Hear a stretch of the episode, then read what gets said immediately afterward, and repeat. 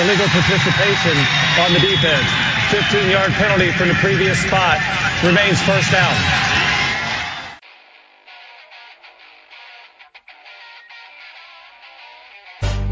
This had better be a big play after all of that.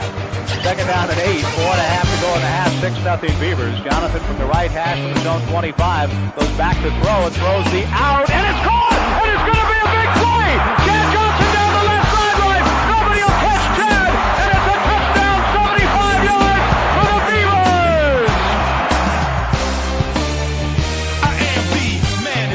moment, and right here will tell perhaps all about that. Third and one and a half from the right hash. Simonson the handoff. Ken cuts to the left. First down and more. 30, 25, 20. Simonson on his way. Ken into the end zone. Touchdown Beavers. And the streak is going to end here tonight. Snap on target to Wojtnik. He gets a much better punt away here. Sammy Strotter back to his 30-yard line. Starts up the middle. Gets to the 40. He's got a seam. 45 midfield. 45-40. He's got a chance to go. 20, 15, 10, 5. Touchdown Beavers! Monumentals or the black suits running in. Nod your head. The black suits. Let me see you nod your head like this. Let me see you like this. Let me see you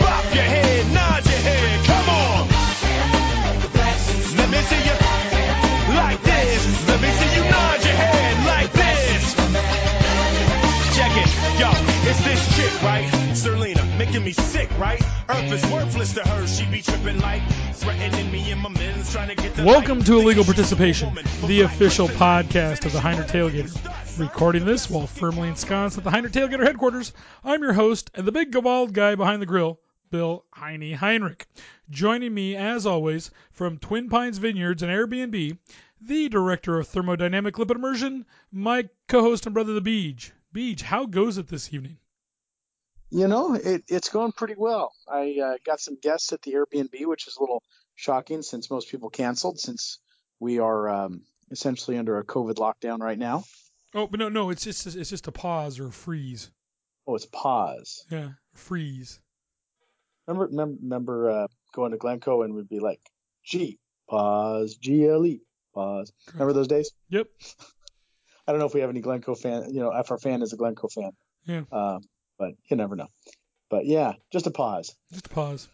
I wonder how long this pause is going to last. I don't know, but you know, I'm glad it was only 15 days to flatten the curve. Oh wait a minute, that was back in March. Yeah, yeah.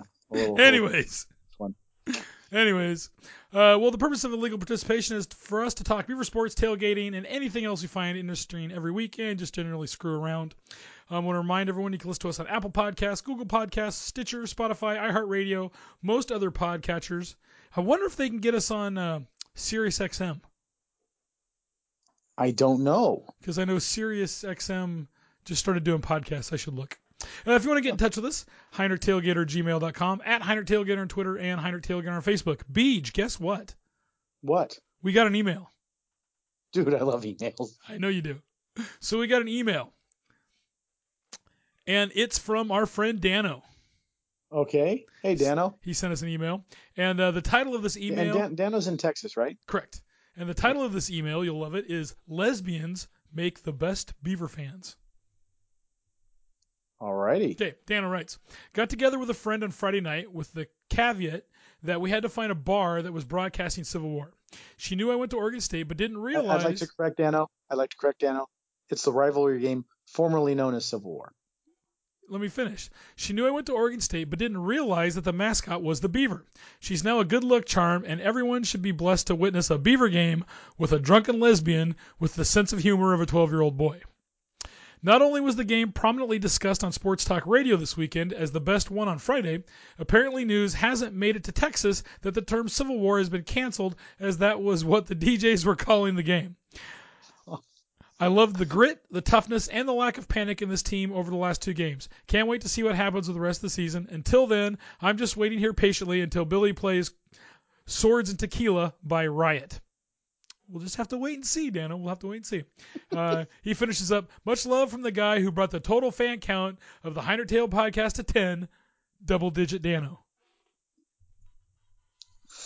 Oh, So there we go. Got an email from Dano and a good one too. So yes, Double digit Dano. That that makes me wonder about uh, his relationship with a lesbian. yeah, exactly, exactly. Uh, anyway, um, At least they don't call. You know, they- it's. I, just funny hope her name isn't the Fist. then Dano I might have some explaining to do. Anyways, Beach, let's go on here. Uh, we'll we'll just we'll leave that one alone. I can't even think. I was gonna say something. It totally went out of my mind. All right, Uh, you ready to get into a little bit of Beaver sports news? Um, oh no, I just really quick on Dano's comment. It was constant during the game of the rivalry game. The ri- this rivalry game, rivalry games. I'm like, yeah, sure, whatever. Yeah, I, I just I don't think I don't know I don't know what name you're gonna come up with that anyone's gonna be happy with. Other than Civil War, and there's nothing racist about the term Civil War. It depends It's on how very people want to generic- take it's a it. generic term. I know, but people want to take it a certain way. It's just and those people ought to just be taken out back and beaten with a stick. It is what it is. All right, Beach, ready to talk some uh, Beaver sports news? Uh, sure. What do we got? All right, first the Beach, we got some women's basketball news. Oh, women's basketball. Okay, Yep, Beach. I have to get a mental picture. I, I you know, Okay. it's been Well- a long time since I've been with a woman. Uh, the number 18 Oregon State women's basketball team opened the 2020-21 season with an 88 to 54 win over Montana Western Saturday afternoon at Gill Coliseum. Sophomore Taylor Jones finished one point short of a career high, going 10 for 13 from the floor to finish with 24 points, nine rebounds, and two blocks. Freshman Sasha Goforth impressed in her Oregon State debut, putting up 11 points and dishing out seven assists. Now, junior Jasmine Simmons and senior Aleah Goodman put up 12 points apiece. Goodman added six assists and five steals. Jelena Mitrovic came up with 10 points on 5 for 6 shooting in her Oregon State debut. Now, as a team, Beach, the Beavs shot 51.6% from the floor while holding Montana Western to just 27.9. The Beaver defense clamped down early as they held the Bulldogs to just two points in the first seven minutes of the contest. The Beavs led 18 to 10 at the end of the first quarter. Um, the next Beav game, Beavs, was supposed to be Monday, November 3rd against Carroll College, but that game has been canceled. The Rona got somebody. Yep, Carroll College has been uh, is under Rona protocols. So then their next game was supposed to be um, the fifth against Utah, But but that game, which was originally scheduled for Friday Beach, just today has been postponed to Tuesday, December 8th. So the, the decision to push that game back was made in conjunction with the Pac-12 conference due to Utah's program being put on pause for COVID-19 concerns. So Beach, the Bees will now open Pac-12 play on Sunday night against Colorado. The game times and TV selections will be announced at a later date. Alrighty, it's I, it's just disappointing. Well, and it's just going to be like this for a while. Mm-hmm. And Uh, and I can understand. You know, I was talking to one of my actually, I was talking to my favorite customer uh, tonight or Uh-huh. today on uh, on stuff, and and he mentioned I I said something about me, and he's like, I'm on lockdown. I said, you got the Rona, and he's like, I got a sore throat, and he goes, it was a nasty sore throat. He goes, I'm feeling better now, but he goes, I just don't know, and he goes, I can't test out until Wednesday, and I'd feel terrible if I got anybody sick Yeah, because I went out and did stuff yeah. and uh, so I can I can appreciate his concern. Mhm. But uh, it was uh, yeah. But anyway, it it's tough though because you got a whole bunch of people that are looking forward to going to watch a game or just again what what term fan is a fanatic and Mhm. you you you want to experience these things and Yeah, well, it, but the one thing with there not being any fans allowed, it makes rescheduling the games easy. I, I suppose because you don't have the the audiences. You don't have to worry about getting people back in. Correct. Correct. Yeah. All right, Beach. Uh, ex- next up, we got some men's basketball news. Okay. Uh, Wereth Al, I don't know how to say this guy's name. Wereth Altish Alt, Alt, Altish scored 16 points. Ethan Thompson added 15, and Oregon State opened the season with a 71 to 63 win over Pac-12 rival California in what counts as a non-conference game last Wednesday. Why why non-conference? Well, because they were supposed to open up with um, a different school, but I think Colorado State. Um, well, here the, the, the match, well, Beach, the match materialized because of the COVID 19 scramble when Colorado State was unable to play in the 14 pod. So, because of that, um, Oregon State ended up playing Cal. Because Cal was up here too. Okay. So, Cal was supposed to play both of the other two teams, and Oregon State was supposed to play the other two teams.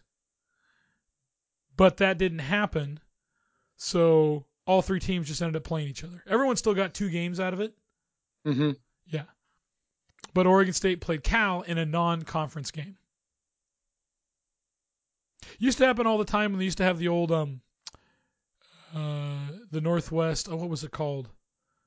The Far West Classic for basketball. Oh yeah. yeah, the old Far West Classic and a lot of times Oregon State and Oregon would end up playing in that game in a non-conference game. It's part of the reason why um, Oregon State Oregon is the most contested rivalry in the nation because of all those times they played in non-conference games. It's like baseball.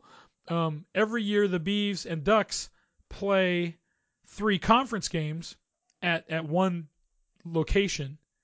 Then they also play two non-conference games in different midweek games during the season at the other guy's place. So if they play the three conference games in Corvallis, they play new two non-conference games usually on Tuesdays in Eugene. And it just helps you get more games in. Fill out that schedule. But also being in that game, Zach Reichle and Jarod Lucas each scored 11 points for the Beavs, who are now 7-0 in openers under Coach Wayne Tinkle. Tinkle picked up his 94th win, tied for fourth in school history. Now Matt Bradley led the Golden Bears with 21 points. Oregon State in the game took the lead for good with a 9-0 run that made it 27-20 with just under five minutes to go in the first half, and it was 36 to 31 at break. Alrighty. Then Beach, um, when they had to play the other team in the pod, Oregon State recorded its highest scoring total since 1997 as the Beavs took down Northwest 114 to 42 Friday morning at Gill. The Bees came within two points of setting the program scoring record, which currently sits at 116. Oregon State also recorded the largest margin of victory in Beaver history, taking the win by 72. Ethan Thompson led the Bees with 17 points and 7 for 9 shooting. The senior added 6 rebounds and 2 assists. Maurice Calloo went 5 for 5 from the floor on his way to 12 points, 6 rebounds, and 4 assists. Reichle um, hit 5 of his first 6 shot attempts to end the day with 12 points and 5 assists. Tariq Silver put up 10 points in his Oregon State debut, while Jerry Lucas tallied 12. Now, Beach, the men will take on Washington State in Pullman at 7 o'clock on Wednesday the 2nd and Wyoming and Corvallis on Sunday the 6th this week. All right, well, I won't hold my breath on those. Well, hopefully. Um, Washington State has had some Rona problems with uh, the football team, but I don't know if they've had any with the basketball. So that's where we're at there. And Beach, just this week, um, the basketball team added uh, one more non-conference contest against Santa Clara to its schedule for the season. Um, they will the Beavs will take on the Broncos on December 23rd at 2 p.m. and that game will air on Pac-12 networks. Okay. Right? And finally, Beach, we've got some football news. Really? Yes. Oregon State junior running back Jermar Jefferson is one of six players nationally named to the Paul Hornung Award Weekly Honor Roll, the Louisville Sports Commission announced on Monday. All six are either offensive or return specialists. Now, Jefferson set the Oregon State Oregon rivalry game record with 226 rushing yards in the Beavers' 41 38 win on Friday. His 226 yards marks his third best single game mark and the 11th best all time at Oregon State. He scored twice, the first on a career long 82 yard run in the first quarter. He also caught two passes for 9 yards and returned one kickoff for 14 yards. The Harbor City, California native now has 2,740 career yards rushing, which ranks fifth all time at Oregon State. He's also fifth with 27 rushing touchdowns and 14 100 yard games. Alrighty. Yep. And then Beach just on Monday also announced Oregon State running back Jermar Jefferson has been named the Pac-12 Conference's Offensive Player of the Week, and lineman Nathan Eldridge has been selected as the Offensive Lineman of the Week. Well, well deserved. Yep, Jefferson set the uh, obviously set the record.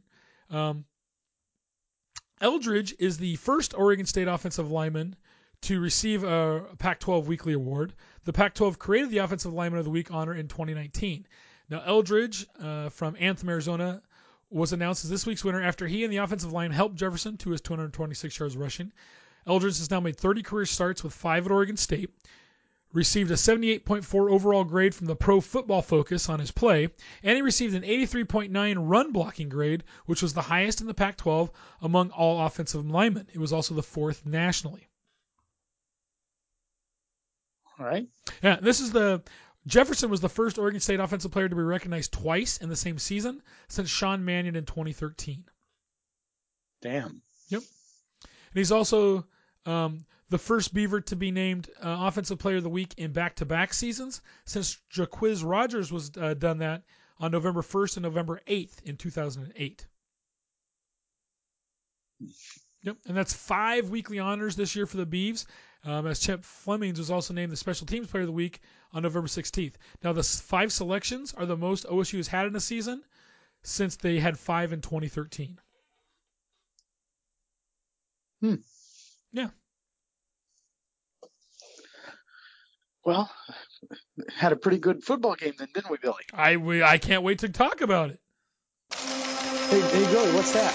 I, I think it's your teletype. Oh, son of a gun, it is. Hold on here. Hold on. Billy, Yes, Beans. this just in. It has been extremely quiet in Eugene since Friday evening. Please go to your front door and get the package from the Amazon delivery dude.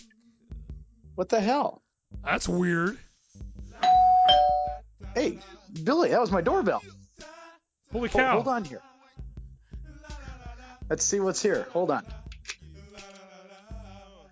Thank you. Delivery dude? Hey Billy, Yes, Beach. let's let's see what I got here. Eh, Billy, it's a thumb drive. Really? And there's a note.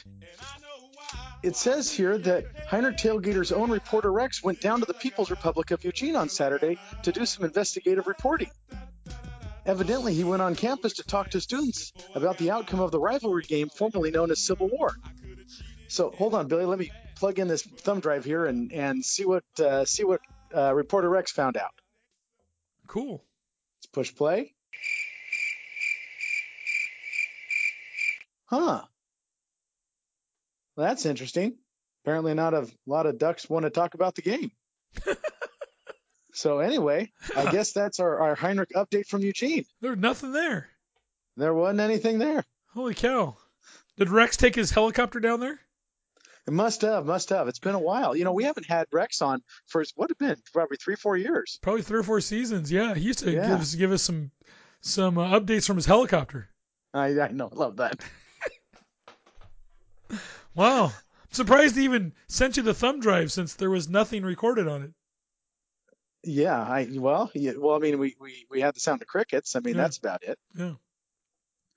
So, anyway, okay. Well, moving on. What's next, Billy? All right, Beach, are you ready to go under further review for week number three? Uh, excuse me, week number four in the Pac-12. After further review, the runner did cross the line, the goal line, touchdown. Touchdown. You, you know, it's just again, we're we're freaking it, when when this thing is released, we'll be in December, Mm-hmm. and we're at week four. I know it's weird.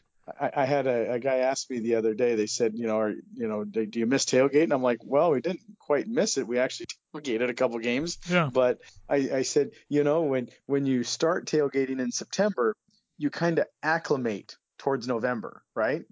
Mm-hmm. You know, you get nice days, nice days, maybe a couple of moderate, maybe a rainy day, and then it moves into the cold. You don't start cold. Yeah. exactly. So anyway, alrighty. Well, let's go into further review, Billy. What what uh, what do what what are the details? Well, Beach, heading into this week, um, Kyle was in first place. I hate you, Kyle, with nine out of I twelve. think he, I think I think there's been some miscounting. I think there's some voter fraud going on. I was in second place at seven out of twelve, and you were in third place at, with five out of twelve. I'm not even shooting 50%. No, no. you're- Wow. you're, not doing very well at all. All right, Beach. and so uh, first up, You know, You, you know, it's sad when you're not even doing 50%, where I think your odds are like 50%. You just, you know, flipping a coin, I know. you'd come out with 50%. All right, Beach. All right, Beach. Um, first up, we had Stanford at Cal in the big game. Ooh, th- did they have to rename the big game to defend people who are overweight? I don't know. Pro- who, who knows? Well, and they play for the Stanford Axe. I wonder if that'll ever get uh, changed. Yeah, maybe they're gonna have to change it. They, Kind- they, uh, the menacing. rec- The rec- that maybe like the recycled wood from Native Americans or from Mm. indigenous people. Uh, I don't know. You know, Who- who the you non? The non-violent recycled stick from indigenous people. That's what it should be. Who do, what do you got? what? What do you got? Oh, I- um, on that one there, uh, I picked uh, I picked picked Cal. We both did. Kyle, I hate you, Kyle, took Stanford. Austin Jones ran for a pair of short touchdowns. Quarterback Davis Mills threw for 205 yards and a TD, and Stanford blocked a would-be tying extra point in the final minute to pay, take back the axe by beating Bay Area rival Cal 24 to 23 in the Bay game on Friday. Now Stanford's Stanford's special teams did a little bit of everything, capitalizing on a muffed punt, blocking a field goal moments before halftime, then Thomas Booker getting an elbow on a PAT attempt at the end of for an impressive showing by a unit that has been a focal point during this strange season. Somebody Now, showed their unit. yeah. Now Christopher Brown Jr. had a run for a three-yard touchdown with 58 seconds remaining, and Cal opted to try for a PAT rather than a two-point conversion. Uh, the Cardinals spoiled Cal's long-awaited home opener. It had been scheduled for November 7th against Washington, but that game got canceled because of a positive corona test on the Bears. Now this marked the first time both Cal and Stanford were winless coming into the game, and also this is the first time they ever faced off on a Friday. Hmm. First time they've ever played on a Friday. Yep. So you and I didn't get the win there, but Kyle did. All right, Beach. Up next, Oregon at Oregon State, the rivalry game formerly known as the Civil War. Um. Well, I'm pretty well because actually the the Washington the Apple Cup was canceled. You got to remember that. That Well- that's sad. Well, that that was on Saturday. Oh, okay. I'm sorry, we're not there yet. It's on my second on my list, but you, I think you said it. Yeah, Mhm. sorry, I jumped the gun. That's okay. Kind, I jumped the gun, kind of like Uni, University of Oregon did during the fourth quarter that they didn't get called for it. on three uh, separate occasions. Yeah, uh, but anyway, uh, we all picked the Beavs, shockingly enough, on this one. We did, Beach. Taking his first college snap after starting quarterback Tristan Gebbia limped off, Chance Nolan scored on a one-yard fourth down run with 33 seconds left to give Oregon State a 41 to 38 upset victory over 9 Oregon on Friday night. Jermar Jefferson ran for 226 yards and two TDs to help the Beavs win their second straight game. Jefferson has run for at least 100 yards in each of Oregon State's four games and is on pace to hit 1,000 yards despite the short season. Now, Oregon had won six in a row and three straight over the rival Beavers. The loss dashed any slim hopes the Ducks had of a spot in the college football playoffs. The Ducks were ranked number 15 in the first college football rankings released Tuesday. Now, Gebbia threw for 263 yards and a score and had touchdown run during the foggy game at Reser Stadium. While no fans were allowed in the game, cars passing near the stadium honked for the home team in the aftermath. Now, Oregon State's last win over a ranked team came in 2014 when the Bees downed number seven Arizona State. That was that super cold game, Bee. Do you remember that one? Yeah. Now for Oregon, Tyler Shough threw for 266 yards and two TDs, but also had two interceptions. Gebbia scored on a one-yard keeper early in the fourth quarter to pull Oregon State uh, to 31 to 26. Oregon State then intercepted Shough on the ensuing drive and got the ball on the Oregon 33. Gebbia found Colby Taylor with a 31-yard pass before Jefferson scored on a two-yard run. Gebbia's keeper on the two-point conversion gave Oregon State a 34 31 lead. Now, an Oregon State penalty helped the Ducks on their next drive, capped by Cyrus Habibi Likio's one-yard dash into the end zone to give Oregon back the lead with 8:27 left. Now, after the teams traded possessions that ended on downs, the Beavs got uh, one more chance. Gebbia hit Taylor with two passes on the drive, putting the Beavs on the Oregon six. Gebbia appeared to score, but the officials put the ball on the one on third down. Gebbia ran again and limped to the sideline while the play was under review. Oregon was offside, but no penalty was called, and that set up Nolan's touchdown run on fourth down on the only play of his Beaver career. And so what what uh, injury? Do we know what it was? Well, uh, so originally, uh, Jonathan Smith said he it sounded like he kind of made it sound like it wasn't horrible. Then today he said it sounded like it's a little more serious than they originally thought, and they're going to evaluate him and see if he'll be able to play this week. So they're still holding out hope that he can play, and I don't know if that's just to keep some uh, doubt in the in Utah's mind, so they have to prepare for both players. I don't know. We'll wait and see. Hmm. But uh, but yeah, um, you know, one, one thing that got me on that beach was that when the Beavs uh, before the drive they had scored the, the go ahead touchdown. They had the ball, were driving pretty well, gave the ball back to Oregon on downs after fourth down. Oregon got the ball back with two minutes and 22 seconds left, I believe. Oregon Mhm. State had three timeouts. Oregon ran a play, Oregon State called a timeout. They ran another play, Oregon State called a timeout. Then Oregon threw the ball incomplete. So on fourth down, when they were kicking the ball back, there was still two minutes and 11 seconds left. They literally only ran 11 seconds off the clock in three plays. I mean, that's great for the Beavs, right? Yeah. You, well, you you know, I, you I think you and I have discussed this on previous podcasts, but it, it up until Jonathan Smith, timeouts always seemed like a nuisance more than a tool. Yeah. You Yeah. know, they, they never had good clock management. They never managed their timeouts the way they should have. No. And I, you, and you know me, I used to go off about that in the in the Oh. stands all the time. you, oh yeah, you you'd say they're screaming, call a timeout, call a timeout, and we'd be like three to ten second, or you know, anywhere from three to seven seconds off Yeah. before they'd call the timeout. Where Exactly. if it was any other well coached team, they were prepared. You know, they were always two steps ahead. We always seemed like we were one step behind. Exactly. You know, in that kind of stuff. For Exactly. once, we were playing it ahead of the game. I and I agree. I agree. Um, and So uh, and and hopefully that kind of mentality continues. yeah, and it's it's sad that that uh, Gebbia got hurt on that third down play because he scored on second down. Mm-hmm. He he totally got in. If you if you look now, can you see the ball cross the line? No, but his butt comes down on the goal line, and the ball was in his arms. So even though you don't see the ball, there's no way the ball is not across the line. And the side ju- the the line judge comes running in from the side, and doesn't make a call until everyone's been pushing Gebbia back for two or three seconds once he's hit the ground Mm-hmm. and it was it was a horrible call. Also, the missed call on the offsides right down there too How- on third down, How mean- in the hell do you miss that? and that was the same referee. It was the same referee. The line the line judge should have called that.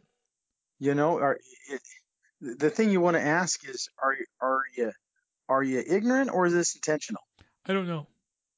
Because if you're ignorant, then you shouldn't have the job. Well, yeah. If it's intentional, then you're just a gosh damn cheater. Well, and and that referee missed that call at least two other times, where it was He, wouldn't, he wasn't by chance the same one that was up in uh, Washington, was he? no. You know, it's it's funny. I, I don't I don't uh, believe so. I, I've read some competing articles. You know, um, you know, not Oregon State articles, but competing teams articles, hmm and a lot of them have referenced the bad referee call and the bad ball spot Yep. in Washington. Yep. I mean, it's it's like it's been noted as the asterisk game. You Yep. know, Yep. well, we lost, but we didn't really lose. Yeah. Well, we we we we we lost, but we weren't given the chance to win, Yeah. Or or a chance to win was taken away. hmm So, but anyways, I thought the Beavs played well. It was funny, you know. Normally, when I'm at home watching a game, I, I'm always listening to Parker's broadcast on my little radio, watching on TV, Mhm. and normally I'm all over the place. I'm pacing, I'm back and forth, I'm up, I'm down, I'm here and there. Through the first three and a little bit of the fourth quarter, I was in my chair the whole time. And Jess looked at me in the third quarter and she goes, "Are you okay?" I said, "Yeah." And she goes, "You're just not yourself right now. This isn't how you watch the game." And I said, "The Beavs are hanging around. They're playing well. They're not making mistakes. You know, I, I, they're, they're they're they're hanging in here with this team. You know, the Bees went into that Mhm. game 13 point underdogs. And Oh, won the really? game. Oh, I, yeah. I didn't know what the Oh yeah, were. they were 13 point underdogs. You know, this is the third time that Oregon State has won under Jonathan Smith where they were double digit underdogs. Not bad. Yeah, and it's just like I said, I was kind of watching it going like they're hanging around. And then when the fourth quarter started going, then I was all over the place. I got really disappointed on that drive before the end of one where they ended up going um, ahead. When when they kind of pissed it away at the end, I'm like, run the damn ball. You've got plenty of time. Run the damn ball. And they kind of threw it away and kind of pissed it away there. But man, I just I thought they played well. I thought Gebbia in that fourth quarter just looked like he had command of the offense. His throws were crisp. He was making quick reads. I, I thought that was some of the things that I've had problems with him earlier. Is a lot of his mm-hmm. reads always looked like he was hesitating just a half a second, Yeah. and and those reads in that fourth quarter just looked on time, and just he was just on top of it. So, and hopefully he's ready to go this weekend. I, I hope so. I hate to see him. It, it didn't. I mean, like I said, the injury. I it. I don't know. It just didn't seem. Well, and then there was people that said that the guy did it on purpose to injure him. I don't know if you've seen those replays No, I have not. because there's a guy on that play that runs in from the side and looks like he grabs Gebbia's leg and pulls him back, kind of in the pile. Uh-huh. I, I don't think he was intentionally trying to hurt him. Was he trying to pull Gebbia back? Yeah. Uh, did it add to the injury? Maybe. Did it cause the injury? Maybe. But I don't think it was malicious. hmm So I, I just I don't think it was malicious. You, you, you know, going back to what you were saying, at uh, I was watching. I've watched the first half half over at uh, mom and dad's house, and Mhm. second half I I listened to just Parker's broadcast, and um, I saw some of the highlights after the fact. But um, at the end of the first half, I, I look over at uh, mom and dad, and I said, you know, we're two scores down. Yep. If they can get up by two scores in the first half, then there's no reason why we can't get them back in the second half. Yeah. You Yeah, know, no. we're not that far out. No, Two scores that's what is achievable. that's what I kept saying. Yeah, and uh, I, I kind of was was I, I was I don't want to say I was I, I mean I knew it was going to be a tough tough road to hoe, Mhm. but I was I was somewhat optimistic. I'm like, you know what? They're not laying it on. We're performing well. Uh, defense started to adjust in the second quarter and seemed to be getting them under control, and um, we just looked we we we wanted it more. We, you know, we were Charlie Bucket in this Well, one. We, we truly wanted it more. I, I, I, I think that when with this, it comes down to coaching. Um, you look at a lot of the athletes has Oregon has some phenomenal athletes. Mhm. I don't know if they have the quality of coaching. Do you think they've gone backwards a little bit since they lost Frost? Maybe a little bit, but I, I think more than Frost. I do not like Chip Kelly. I think he's kind of a piece of crap human being Yeah. uh, for no, no numerous reasons. That Mhm. said, I think he's a hell of a football coach. I think Mhm. he squeezes everything he can out of every player he has. Mm-hmm. I think Mario Cristobal, the current coach at Oregon, is a hell of a recruiter. Mm-hmm. He's getting some amazing talent. I don't think he's as good as putting that talent to use as as Kelly. I could see that. Um, it, to me, it's similar as Clay Helton down at USC. They get all the talent in the world because they're USC.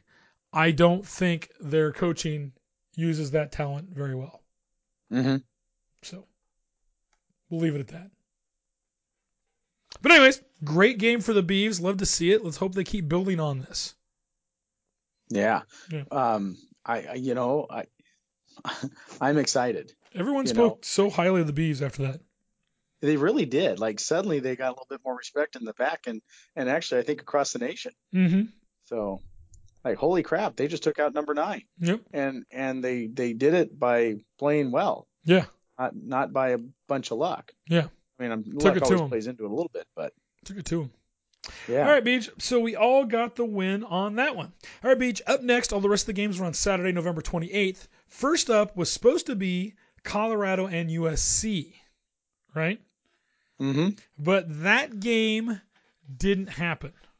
That sucks because I had a different I had a different. Uh, I picked USC on that one. You guys both picked Colorado, and I'm thinking in my mind that USC actually would have won that game. Oh, maybe, sure they. maybe. But then they were the Pac-12 was able to schedule San Diego State, who was free, to come in and play at Colorado. Hmm. So we were texting back and forth. Do you remember who you took? So they were going to originally play at USC, and then they flipped it and played at Colorado. Yes, because the Pac-12 has said if they bring in an out-of-conference team to come in and play, it has to be played at the Pac-12 venue.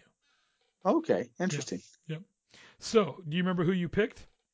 Um, I picked uh, Colorado. Correct.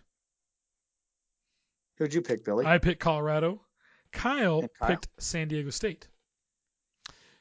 Well, Beach, Colorado held off San Diego State 20 to 10 on Saturday night as the Buffaloes remain undefeated under new coach Karl Dorrell.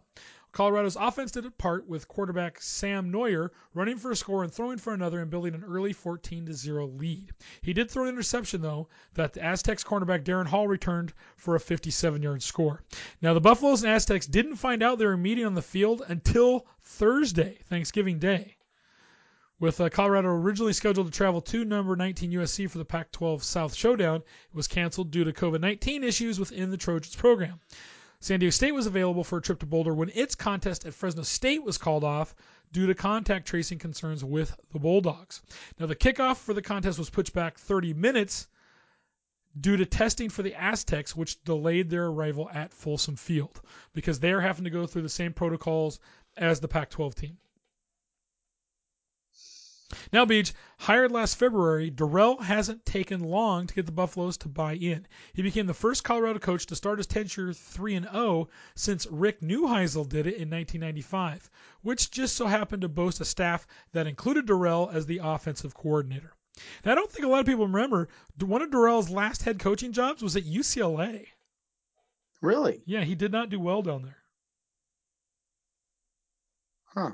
So, anyways, so you and I got the win there. Kyle did not. All right, Beach. Up next was Arizona at UCLA. Arizona at UCLA. Um, you know, all three of us picked uh, UCLA on this one. Correct, we did. Now, looking to end a program worst nine game losing streak, the Arizona Wildcats decided the best course of action was to avoid the kind of slow starts that have plagued them the past three seasons. So instead of falling behind big early, this time Arizona scored first and then basically called it a night. UCLA scored 20 consecutive points after trailing 7 0, beating uh, Arizona 27 10 on Saturday at the Rose Bowl to run the Wildcats skid to 10 games and mark their first 0 3 start since 1969. Now, Arizona quarterback Grant Gunnell was knocked out of the game on the first offensive snap, landing hard on his right shoulder and not returning. In his place was true freshman Will Plummer, who was 17 of 34 for 151 yards with two interceptions while also running for 49 yards and 12 carries. Second to leading rusher Gary Brightwell's 57 yards on 17 carries. Now, Arizona took the 7 0 lead, only the second time in the past 10 games it scored first, less than five minutes into the game on a three yard run by Michael Wiley. That came a few plays after UCLA opted to go for it on fourth down and short from its own 25. Only Seriously? To have, yep, only to have Trevin Mason stuff Demetric Felton for a three yard loss. So that's Kelly still being Kelly, right? Mm-hmm. Still thinking he's running with all these big dogs. But yeah, going for it on fourth and short from your own 25 yard line. You know, I heard though. Um, I was. I don't remember if it was on the uh, the broadcast on Friday, but they had talked that there are more fourth go for it's on fourth down now this season than than previous. Yeah. They they said coaches are seeing that that odds are somewhat in their favor for going for it, so they're taking more risky Depending on the distance, yeah. Yeah, But still, on your own 25 yard line, that's that's kind of suicidal. it's kind of stupid. Yeah. But anyways, we all picked up the win there. And finally, Beach, um, we had Utah at Washington, which Did was the game. canceled? No, the Washington Washington State game got canceled, and the Utah Arizona State game got canceled. Right? Oh, that's right. Yep, because the Utes were supposed to play at Arizona State, and Washington was supposed to play at Washington State. So both those games got canceled because of the Rona. So they changed it around, and this is the reason why BYU didn't want to sign up to play Washington because there was no guarantee that that game was going to happen if another another Pac-12 team became available. And Okay. literally like two days later, the Utah game got canceled, so they got uh, set up to play Washington. Okay. So we all took UW on that one, Beach, hmm because uh, we texted or we we got that one last week. So down 21 to nothing at halftime, Washington capped its comeback with Dylan Morris hitting Cade Otton on a 16-yard touchdown pass with 36 seconds left to give the Huskies a 24 to 21 win over Utah on Saturday. Morris and Otton were the stars on the final drive, while an interception by defensive back McDuffie of Jake Bentley's desperation heave in the final moments clinched the stunning comeback. Now, it was the fifth time in school history Washington rallied from a deficit of 21 or more points to win, and the first since 1989 when the Huskies trailed UCLA 21 to nothing and rallied for a 28 to 27 win. Now, Morris was brilliant on Washington's final drive, taking the Huskies 88 yards in less than four minutes, capping the winning drive by rolling to his left and throwing across his body to find his big tight end and Otton had eight catches for 108 yards and a pair of second half TDs. Now Morris was 23 of 38 for 270 yards and the two TD passes to go along with three interceptions. He was 6 of 9 for 71 yards on Washington's final drive, including a play where the snap was botched, but Morris still hit Otton for a completion. Now for Utah, quarterback Bentley was 16 of 23 for 144 yards and a touchdown in the first start for Utah. But he also threw two interceptions, one in the third quarter that helped Washington's comeback and the desperation throw in the final minutes. You know, I missed that game, but I saw some some comments on uh, social media where where it just must have been a phenomenal comeback. It was. It was a pretty good comeback. Pretty good comeback. But um, yep. So Washington won that. So after last week, Beach, we all went four of five. And so you are now at nine of seventeen. I'm at eleven out of seventeen, and Kyle, I hate you, Kyle, is at thirteen out of seventeen. So that's Okay. where we are now. And we'll see how this week works out. So, Beej, we're now time to look at the Pac-12 in the polls. Did you hear anything about the polls? Well, I would think Oregon uh, got pulled down out of the polls. Um, let's see here. They have not released the the uh, college football playoff poll, but right now, Beej, in the AP poll, USC went up two spots to number 17. Mhm. Oregon dropped 12 spots to number 21, and Washington checked in at number 23. And then in the others receiving votes category, Beach, Mhm. Colorado and Oregon State. Oregon State got a vote. Hey, we got a vote. So in in the if the rankings were to go out that far, they'd be 36th. That's respectable. There you go. But they got a vote. Then in the USA Today Yep. coaches poll, Beach, USC moved up two spots to 16. Oregon fell nine spots to 20. Washington checked in at 23, and Colorado was in the others receiving votes category. And because we're recording this a little bit earlier than we did last week, we don't have the college football playoff rankings, but it really doesn't matter because basically no Pac 12 teams are going to make the playoffs this year. Courtesy of yours truly. Yep. Courtesy of the Beavs. USC has an outside chance, but they got to start rolling people. And they're not doing it. I, I doubt it. All right, Beach. It is now time for the Tommy Tuberville What's he think I look like? A jackass? You sure do. A jackass of the Week award. Every week, we discuss a person in college football who exemplifies the truly worst in sportsmanship, leadership, or just being a fan. And this week, Beach, we're going to kind of give it to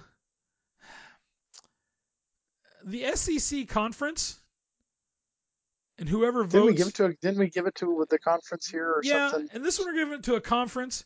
Whoever votes for the Players of the Week award, and just kind of sports media in general. Okay. Now, did they you, do? Did, did you hear what happened last weekend, Beach? No, First I time did not. something's ever happened. You know, I just heard that Regis Philbin died, so I'm a little shocked. Oh, geez, he died a couple happened- months ago. I know. I never heard about it. Yeah. Well, Beach, last weekend, Vanderbilt kicker Sarah Fuller this week was named an Oh. SEC Special Teams Player of the Week on Monday after becoming the first woman to participate in a Power 5 football game over the weekend. Mm-hmm. I heard about that. Now, Fuller, who was a goalkeeper on Vanderbilt's conference championship soccer team, kicked off to start the second half against Missouri. Okay, so she only kicked once. She didn't kick. Correct. She didn't. What? Correct. She only kicked. The second half kickoff. That's it. So, Beach, and that kick was a low squib kick designed by coaches to limit the possibility of the return. It traveled 30 yards and was downed at the 35 yard line. Missouri went on to beat Vanderbilt 41 to nothing, and Fuller became just the third woman to appear in an FBS game, joining Katie Hnida of New Mexico and April Goss of Kent State. Now, Vanderbilt called on Fuller to try out last Monday after many of the team's specialists had to be quarantined because of COVID 19 testing. Derek Mason, who was the head coach, who was also fired as Vanderbilt's coach on Sunday, a day after all this happened, had said after the game that he would like for Fuller to continue kicking for the team if she wanted to. Now, on Sunday, Fuller was planning to attend the day's meetings and said, I'm sticking around until someone tells me to go. She also said, I would love to learn more, so if those guys come out of quarantine, I'd love to learn from them and their experience. I've been having a lot of fun doing this. It's a challenge for me, but it's something I know I can do. It's applicable for doing a goal kick to a field goal kick, so I want to continue learning, and if those guys can help me, I'm all for it. Now, Beach, you might be asking, why is this, why am I picking Is this the jackass of the week? Because I understand what she did, right? In a game. Oh, Great. well, I- and here's, just- first of all, one thing. I- I don't care if women want to play football. If you want to, knock yourself out. Literally. I, I have to. Well, I'm just saying I don't care. But if you could, Yeah. it's funny. I- I- In my time working, I have hired more, probably hired more females than males. I know I've hired more female managers than males. I don't care what you are. I care what you can do. Exactly. It's what you bring to the game. Exactly. And so I, you know, I, do I understand the significance of her playing in a game? Yes. But to me, the whole thing looked kind of like a publicity stunt almost. That that that's what screams And to then, me. If, and so, if, if only she's doing a kick is one kick and she's not kicking after well, every score. and part of that was, well, they never scored, so she Right. never had another opportunity to kick. But, but I knew it happened, and they're like, oh, she kicked off in the second half. So I'm like, okay. So I went over to see it, and they kept. Here's the thing: they kept saying in the in the press in the thing, perfectly executed kick, and I watched it, and I'm like, looked like she muffed it. I mean, eh, maybe they were intending to squib kick it. That's possible. hmm But the thing went 20 yards and then bounced for 10, and the guy just kind of picked it up and stepped out of bounds at the 35. And it's like, well, what the hell? You want to skib squib kick to the th- to the 35 for a kickoff when you're down 21 to nothing at half? Well, That and- and really? I, I, mean, I- why I- would you do that? Well, and I don't mean to sound, um, I- again, kind of same as you, sexist here, but there probably are plenty of guys on that team who probably kicked in high school who probably could do a better job than she could do. I maybe I, I just I don't know. And then to turn around Well- and give her the the, the the player of the week honor, it's just like That's just a show. to me, it's just you're cheapening it. Yeah, absolutely. in my opinion, I, if she if she can play, hell, play. But I'm like that wasn't anything. Well, you, you know, it reminds me of uh, when uh, was it Mark Lamberty Yeah, when he played with the gal who played in Philomath that the Princess quarterback is based on. the yeah yeah And- quarterback princess. y- quarterback princess, yeah. And, and I don't know if any of our fans out there, our fan knows, um, but there was a movie princess filmed It was a made-for-TV movie, filmed. by yeah Helen Hunt starred in it. It was Yep. one of her first roles. Yes, Helen Hunt. It also had um, oh, who was the guy from um, Shawshank Redemption? Um, oh, um, um, uh, not Morgan Freeman, Nope. but uh, uh, uh, uh, Tim Robbins. Tim Robbins was in it. Yeah, it was it was uh filmed in '83. I believe it was a was it a made-for-TV movie? I believe, Uh, might have been, yeah. and it was actually it was filmed in McMinnville. hmm Um, but in the it was funny if you watch the movie. In the movie, they don't call it McMinnville; they call it Minville. Yeah. But it was actually about a player that came from Philomath. Yes. Yep. But you you you and and Mark Lamberty, one of our tailgater guys, he um he actually went to school during that time in Philomath when she was there, and you ask him about it, and he said she was pretty much not a very good player. she she had she really had no just cause to be out there on the field because she wasn't as good as anybody else out there on the field. Yeah. But you made a big enough stink and and got enough attention that they let her play, even though I don't think they played her very much because she wasn't very good. Yeah. But she, Not like in the in the movie, she was like Yeah. winning games and Like- the starting quarterback. Yeah. yeah, like just the most amazing player that ever Well- played in Minville. And and the, So- and the, the movie's fun. Yeah, no, it's a great movie. I, I remember does a great job. I remember when I was a, was a kid and they were filming it. It was a big deal because they were filming this TV movie in McMinnville, and there were some local reporters at the time that were in the movie and that kind of stuff. So and a lot of Well- local local uh, McMinnville sites are in the movie. And and funny, most of those sites are actually still there. I Yeah, mean, like like still- Alf's. Yeah. But anyways, so yeah, and so anyways, I, I just like I said, I was kind of excited to see the uh, the kick, and then I saw it and I was like, that was kind of crap. And then when they gave her the the offensive player of the week, I'm like, this is just just I don't know. I, I just found it kind of cheap. Yeah, everything. It's it, so much stuff is ridiculous anymore. Yep. So SEC um, player of the week honors, you get this week's.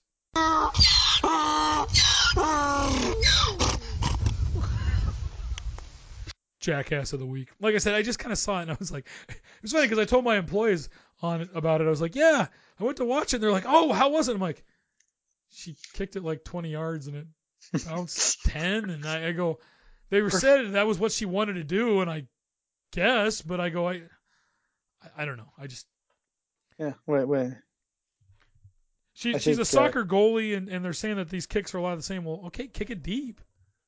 But you know, kicking a football is completely different than kicking a soccer ball. Well, but there's been a lot of soccer kickers that have had success kicking footballs.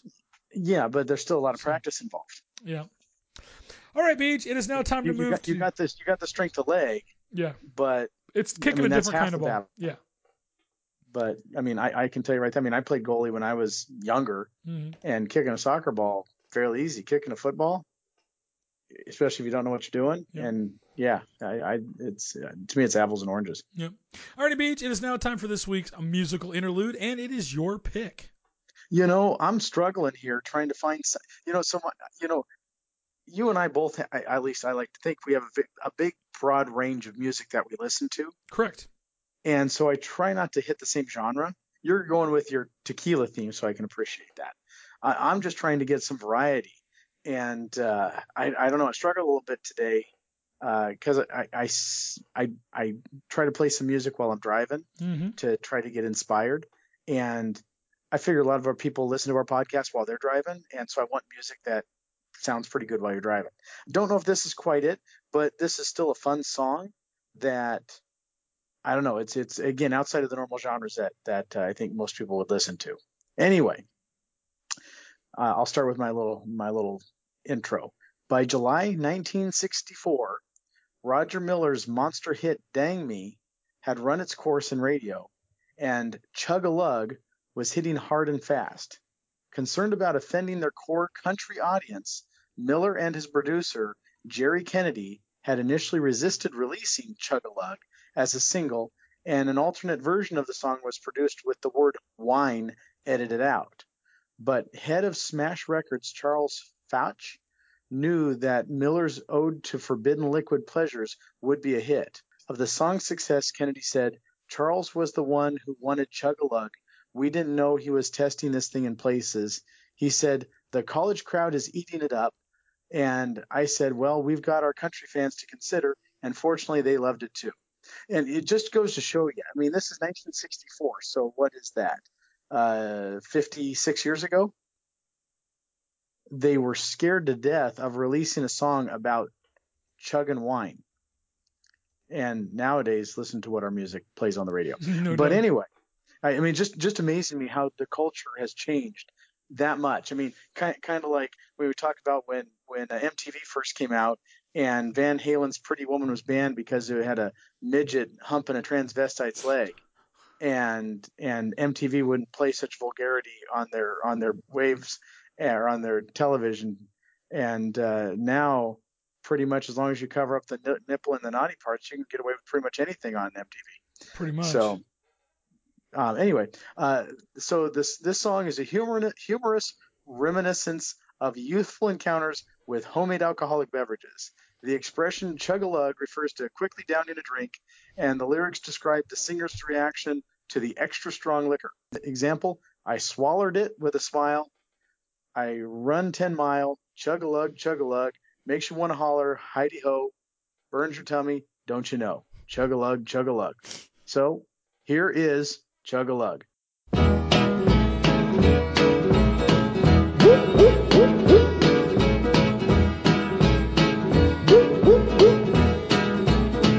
Chug a lug, chug a lug. Make you wanna holler, howdy ho. Burns your tummy, don't you know? Chug a lug, chug a lug. Grape wine in a mason jar. Homemade and brought to school by a friend of mine after class.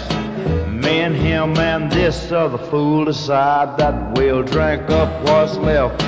Chug a lug, so helped ourselves. First time for everything, mm, my ears still ring. Chug a lug, chug a lug. Make you wanna holler, holler, ho. Burns your tummy, don't you know? Chug a lug, chug a lug, 4 H and FFA. Field trip to the farm, me and a friend sneak off behind this big old barn where we uncovered a covered up moonshine still. And we thought we'd drink our fill, and I swallowed it with a smile. I run 10 miles, chug lug, chug lug. Make you wanna holler, howdy ho. Burns your tummy, don't you know? Chug a lug, chug a lug, jukebox and sawdust floor. Something like I ain't never seen. Heck, I'm just going on 15. But with the help of my finagling uncle, I get snuck in. For my first taste of sin, I said, let me have a big old sip. Right on a double backflip. Chug a lug, chug a lug. Make you wanna holler, howdy ho. Burns your tummy, don't you know? Chug a lug, chug a lug, chug a chug a chug. Nice, Beach. You had to go deep for that one.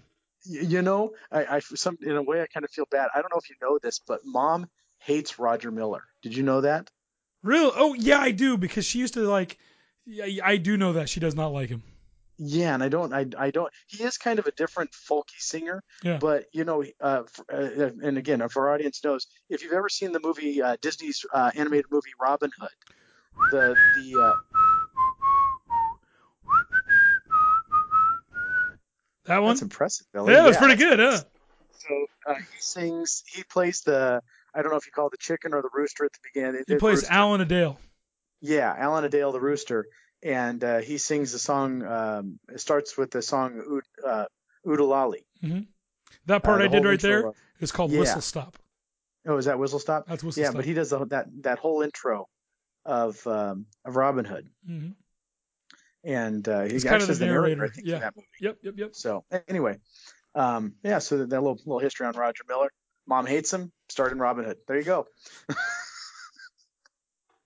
um, so there we go. A little little different. Yeah. You know, I'd you know, I, it'd be nice if our fan outside of Dano, if we could get some feedback on what you think of our musical choices. I, I'd be interesting to see what people think of our our uh, stuff. Yeah, different. I know. I know. Yeah. Um. I know. Uh. Uh. Greg has liked some of them, and he said that Uh-huh. Ellen, because he makes Ellen listen, um, Uh-huh. like she had never heard the uh, the bartender song. Oh, really? Yeah, she had never heard that before. Did she? Uh, well, did she like it? I do you believe know? so. Yeah, yeah, yeah. Okay. Yep. Anyways, good one. Uh, we'll have to give Okay. Kyle a pick. Um, Okay. Should we give him next week? Yeah. Why don't we give Kyle next week's pick? Okay, Kyle. This is all. Uh, this is your your notice. You get to pick next week's song. Your time to shine. Yep, yep, yep. So pick up some alcohol song theme, title, lyrics, whatever. But it's gotta gotta gotta have the, the alcohol in there. All right, Beach. It is now time to look to forward to week number five in the Pac-12. We and, how many weeks do we have? Seven. Okay. So four down, three to go. All right. Okay. So Who do we got? All right, Beach. Up number. Okay, so week number five. Up first. Okay, now wait a minute. I've got to look at this because. Okay, so I've got all. I've got the the newest set of all of the games. So originally there was supposed to be a game on Friday, but that game has been moved to Sa- uh, Sunday. The Washington State USC game has been moved to Sunday. So up first, we're going to start with uh, the five games on Saturday. Oregon at Cal. Okay, since I am going below, uh, well, now I think I'm a little bit above the average, but let's just, we're going to do the quarter, okay? Okay. So heads, Oregon, tails, Cal. Eh, we're going Cal. Okay. Kyle sent me an email. It said, Beavs won. That was great. I had forgot what it was like. Okay. First up, Oregon at Cal. Oh, those two teams who lost to the Beavs. The Ducks win, I suppose. And I too am taking Oregon. Okay. All right, Beej. Up next, Colorado at Arizona. Okay, let's see what the quarter says. Colorado heads, Arizona tails. Nope, it's spinning. Heads. Colorado. Colorado. I too am taking Colorado. Kyle says Arizona hasn't won yet. I see no reason to start. So he is taking Colorado. Okay. All right. Next up, UCLA at Arizona State. All righty. Oh, let's see what the lucky quarter says. Heads. UCLA. So you're taking UCLA. Kyle says, "Oh, ASU is still around. UCLA wins." I'm going to take UCLA also. I, nah, I'm going to take Arizona State. Okay. They win games or not. they're- They should have no business winning. So, okay. So that was Saturday. Also, Stanford at Washington. Well, Washington gets like two free touchdowns up there. Uh, so I would say Washington, but again, we're going by the quarter today. Yep. Oh, heads. Stanford's going to win again. Okay, I'm taking UW. Kyle, you didn't send me this one, so you'll have to let me know UW or Stanford. All right. And then the last game on Saturday is Oregon State at Utah Are we the last game? of Saturday, Okay. What time do we play? 7:30. Uh, I So don't Stanford quarter at for this. Washington at one, Oregon at Cal at four, Colorado at Arizona State at four, UCLA at Arizona State at 7:30, Oregon State at Utah at 7:30. Okay. Um, I don't think I need a quarter for this one. We're going to go with the Beavs. Okay, you're taking the Beavs. I too am taking the Beavs. Kyle says backup quarterback surprise. Beavs win. Well, both teams might be using their backup quarterbacks, so there's that. All right, and then there's one game on Sunday, Beads, the one that's been moved. Wazoo at USC. All righty. Hold on.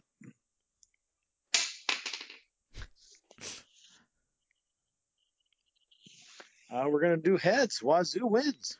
Wazoo. Kyle says, I don't even know how these teams are doing. Wasn't one canceled last week? So Kyle, you're gonna tell me who you. Oh, Keith says Cougs win. Okay, Oh. I'm gonna take USC. All right. Well, so if uh, if uh, Wazoo wins, that's going to take uh, USC totally out of a chance for the uh, championship, and Pac-12 is completely out. Correct. Nice. Correct, correct, correct. It's kind well, of what I'm hoping for. So, Beach, and there's I some really, other. I, I really don't care about the national championship because it's all a joke anyway. I agree. Now, Beach, there is some interesting news coming out this week um, in regards to Stanford. So, Santa Clara County, the county that Stanford is in, also San Jose State is in, and it's where the 49ers play. They have um, banned all contact sports practices or games. So, what does that mean? So what it means is Stanford will probably haul butt up to UW within the next day or two. Probably already up there by the time people are listening to this. They'll practice up there, play Washington, and then just stay in the Pacific Northwest until next week, and they'll play the game at Reser instead of at Stanford. So they're just avoiding. Yeah. Nice. Just like Washington State, or just like, I mean, not Washington State, the 49ers will probably practice and play away instead of staying in in uh, San Jose. Gotcha. Yep. It's silly. But so there's a good chance that the Beeve game at, at, at Stanford next weekend will probably be played at Reser. Okay. Well, So- that'll be good. Yep. I mean, that, mean, at least we get the chainsaw again. There you go. But anyways, so that's where look. You got anything to add, Beach? You know, I, I really, I really don't. Um, It was a hell of a game. yeah, I, I you know, it, it, I, I just,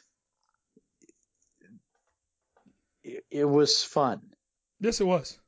and uh, haven't you know it, it i guess our last two games have been incredibly fun incredibly close um, with positive outcomes but I, I just love it when you got two very well matched teams Mm-hmm. it's not a blowout it, it it gives you a little bit of stress at the end sometimes i wish i had a little less stress but uh, of course. all that being the same i'm driving down the road and i mean you could have i mean you, you could have heard me screaming from the from a mile away in my truck Oh yeah. uh, as soon as uh, they scored. So, ah, what a great day. Ah, you know what's going to be really exciting is that damn train outside of Keizer Station is going to get a new uh, banner put on it. For I, I, so on Wednesday, um, it wa- Jess and I, um, I got out of work early. Jess was already home, and I said, "Hey, let's go to In and Out and grab some dinner, early dinner." So we went over there like 3:34. Um, went right inside, ordered our food, went out. We were literally parked right beside the front of the building Mhm. because we were like, "Why wait to in the drive-through line? Let's go in, order, wait, go pick up our food, and eat in the car anyway." Yeah. Anyways, and so I kept looking at that damn train with the because people don't know that there's a train that's parked there at Keizer Station that's kind of out towards I-5, and whoever wins the rivalry game, formerly known as the Civil War, gets their team colors and name wrapped around that train for the year. Obviously, since it started, we've only seen the Beavs with it two or three times, maybe Yeah, it hasn't been very often. hasn't been very sure. often. And so, um, I was looking at that thing all day Wednesday. Every time I look, I'm like, God damn it, you know, stupid freaking ducks and that damn train. So then Saturday morning after the game, I woke up and I looked at Jess and I'm like, let's go to In and Out for lunch. Let's go right now. She's like, like what? I'm like, let's go. They open at 10:30. Let's go. And she's like, okay, we just went on Wednesday, but if you want to go again, I'm like, and I'm gonna go grab the beaver flag in the trailer, take it up. We're gonna hang it over that damn duck thing and take a picture of it. And she was laughing. She was like, oh, "Okay, that makes more sense." I was like, "Oh, that thing just burns me every time I look at this stupid thing." So, anyways, So, but yeah, I'll be glad to to see that thing go away. yeah. Anyways, well, Beach, I want to thank everyone for listening to show number 153 of Illegal Participation. Remember, if you want to send a comment, suggestion, question, HeinerTailgater@gmail.com, at HeinerTailgater on Twitter, HeinerTailgater on Facebook. Remember to leave a rating and review on uh, Apple Podcasts, Google Podcasts, Stitcher Radio, Spotify, iHeartRadio, wherever you listen to this. Beach, Billy, it was a great week to be a Beeve. It's going to be a great year to be a Beeve. Tell you what, that win makes the 2020 season all worth it. Absolutely. Everything from here on out is frosting on top of this cake. Is it not? It, it truly is, Billy. It truly is. But I like a lot of frosting. So that's one to come. Anyways, until next week, here's a great big Go Bees.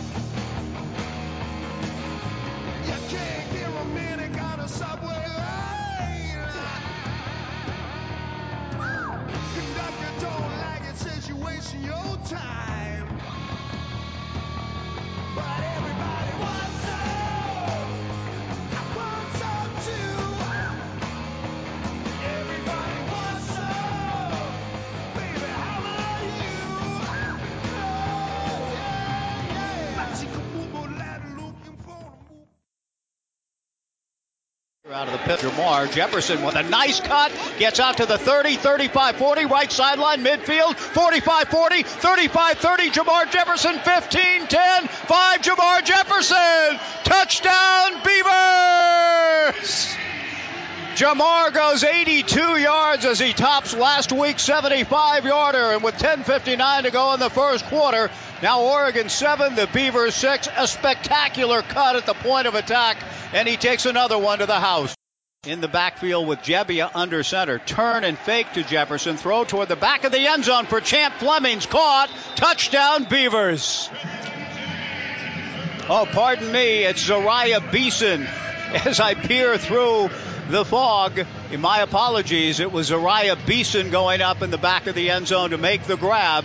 Zeriah Beason's first career touchdown on an excellent throw from Tristan Gebbia in the back of the end zone. Beason gets it, and the Beavers cut the lead to 24 to 19 with 8:57 to go in the third quarter. Now Gebbia under center will try to sneak it in, powering over his center and left guard. It looks as though he's in. No signal yet. Goodness. Why, he seems to be way in, and now the linesman throws the hands in the air, signifying touchdown Beavers. That took a while. The Beavers go very quickly now. First and goal at the two. Give to Jermar. Runs right and runs into the end zone for the lead. Touchdown Beavers. Here comes Nolan under center. Nathan Eldridge. Fourth down, a couple of inches. Nolan tries to sneak it and he's in. Touchdown Beavers for the lead. Chance Nolan in his first snap as an Oregon State Beaver sneaks it in, taking the snap from Nathan Eldridge. And Chance Nolan for the injured Tristan Gebbia scores to put the Beavers ahead 40 to 38 with 33 seconds to play. Beavers trying to win the rivalry game right here. Oregon goes trips left, fourth and two for Oregon at its own 31. Nine seconds to play, no timeouts for Oregon. 41 38 Beavers. To throw goes Tyler Shough. Gets it over the middle. Now they're going to lateral it a couple of times. They have the first down and the ball fumbled. The Beavers recover. And the Beavers have won the rivalry game. Alex Austin on the fumble recovery. The clock runs out. The Beavers have won the rivalry game. Final score Oregon State 41, Oregon 38. Jubilation. As Daryl once said, memorably, Bedlam. There are no fans to rush onto the field, but if the cutouts could come to life, they would. The Beavers in a thriller in the 124th win it. The Beavers 41, Oregon 38. I like beer.